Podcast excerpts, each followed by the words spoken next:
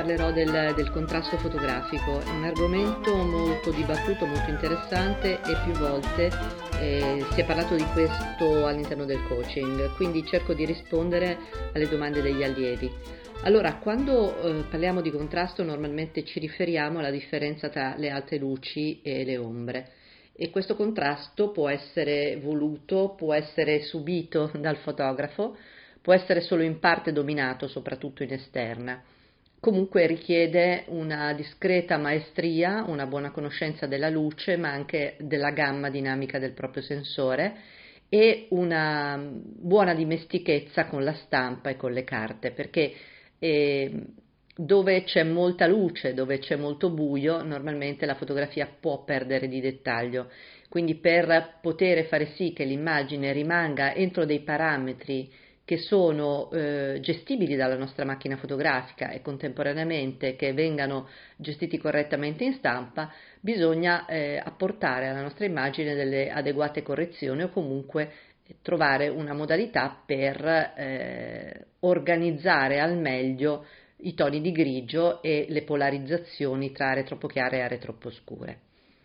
Il contrasto in una fotografia eh, segna quindi il limite tra l'area molto chiara e l'area molto scura, oppure nel contrasto intermedio noi abbiamo appunto nelle zone mediane dell'immagine, cioè nei, nei grigi medi, un'ulteriore eh, situazione di contrasto che può essere gestita in maniera separata. Allora, il contrasto noi non lo gestiamo solo ed esclusivamente con le quantità di luce, ma lo possiamo anche gestire con altre metodologie, per esempio possiamo creare dei contrasti eh, cromatici, potremmo eh, creare anche dei contrasti che eh, in qualche modo si appoggiano all'utilizzo corretto dei materiali, cioè al modo con cui i materiali riflettono la luce. Dicevo prima, il contrasto può essere scelto e può essere subito perché eh, determinando proprio le aree di confine tra eh, le zone chiare e le zone scure, determina anche il campo di azione di queste zone e in qualche modo negozia eh, le differenze nelle, nelle, varie zone della fotografia che noi per esempio possiamo voler mettere in evidenza. Quindi eh, là dove c'è contrasto c'è normalmente una dinamica perché c'è una relazione tra un'area chiara e un'area scura e lo stesso tipo di relazione noi lo possiamo avere per esempio in contrasti di colore come lo possiamo avere in contrasti di forme, come lo possiamo avere in contrasti che invece riguardano il contenuto, quindi contrasti di situazione, cioè contrasti di, eh, nel nostro visual storytelling, cioè nella nostra sintesi eh, di storia che viene rappresentata in una fotografia, possono essere proprio dei contrasti di, di, di situazione, dei contrasti quasi di sceneggiatura, di soggetto della fotografia. Allora, eh, c'è un discorso un pochino più complicato che riguarda la funzione del contrasto in un'immagine, perché eh, sicuramente noi eh, siamo portati a vedere le cose per differenza, quindi eh, in un mondo rosso un oggetto giallo lo notiamo, in un mondo totalmente piatto vediamo un unico albero, in un mondo rotondo vediamo un quadrato e così via. Quindi là dove ci sono delle differenze rispetto a quello che l'occhio è abituato a vedere, là dove ci sono delle differenze molto forti, per esempio di luce o di linee, la persona eh, è più attenta e quindi è più, uh, diciamo,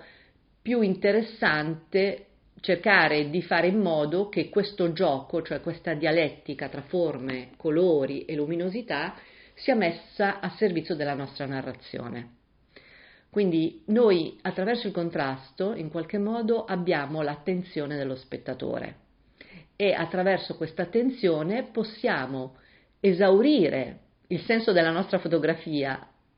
a questa cosa, quindi abbiamo ottenuto l'attenzione dello spettatore o del nostro fruitore, del nostro cliente e basta, oppure possiamo utilizzare questi contrasti per cercare di fermare un attimo l'attenzione della persona e guidarla verso il contenuto vero e proprio della nostra immagine. Quindi Questa relazione dialettica, questo contrasto che io definisco una, una, una situazione dialettica, non deve semplicemente eh, provocare nello spettatore una reazione, quindi un moto contrario, ma in qualche modo un'emozione. Quindi eh, lo spettatore si deve muovere verso la nostra fotografia. Quindi la nostra fotografia, attraverso tutta una serie di modalità di cui fa parte il contrasto, ma ce ne sono anche molti altri di cui parleremo in seguito,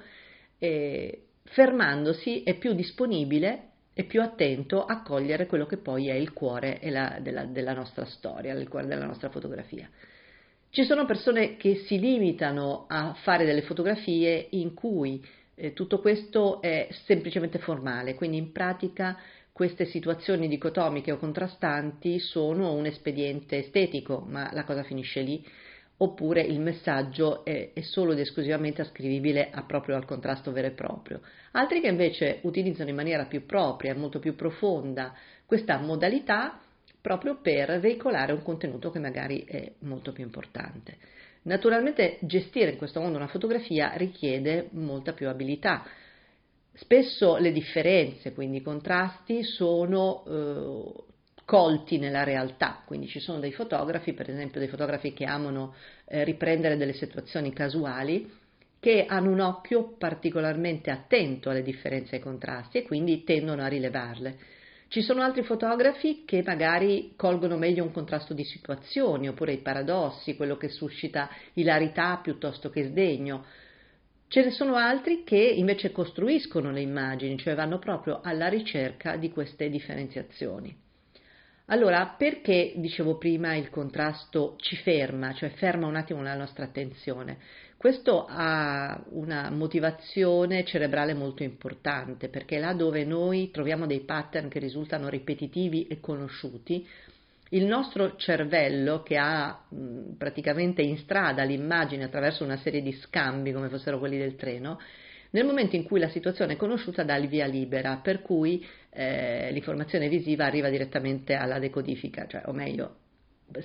ha comunque dei passaggi, però arriva abbastanza diretta. Nel caso in cui invece ci siano delle situazioni contrastanti o dicotomiche, ehm, è come se l'immagine venisse eh, analizzata da, da, un ulteriore step dell'istradamento eh, dell'immagine verso la corteccia e eh, in questa situazione deve essere meglio compresa, decodificata, perché alla fine eh, la nostra mente è, è, conservativa rispetto all'esistenza, quindi deve capire se siamo in una zona di pericolo, se siamo in una zona nota, se c'è da esplorare, da capire, da indagare. Quindi tutte le volte che noi riusciamo a fermare l'attenzione e poi instradare eh, l'informazione verso l'area che ci interessa, otteniamo un risultato normalmente più, più interessante. Allora, eh, tutto questo lo conoscono molto bene i pubblicitari, tutto questo viene utilizzato normalmente nei film, nelle sceneggiature, ma anche nelle storie scritte. E questo è molto meno conosciuto ai fotografi, che a volte sono un po' più stereotipati, o meglio, tendono a ripetere delle forme, delle modalità perché il loro gusto va in quella direzione, oppure perché quella fotografia magari ha avuto successo, quindi cercano di farle un po' in quel modo, e in parte anche perché le scuole ti insegnano così, cioè ti insegnano eh, delle regole formali che in parte hanno un senso, ma in parte insomma, servono per fare delle foto un po' di maniera. Comunque poi è, è, la nostra libertà e la nostra capacità di osservazione, ma sono anche le afferenze che abbiamo, cioè è anche un po' la, il livello di spessore anche delle persone e di sensibilità e di gusto che fa sì che queste modalità non siano semplicemente degli espedienti, ma si trasformino in un contenuto importante che dia valore, dia valore alla nostra narrazione e quindi alla nostra fotografia.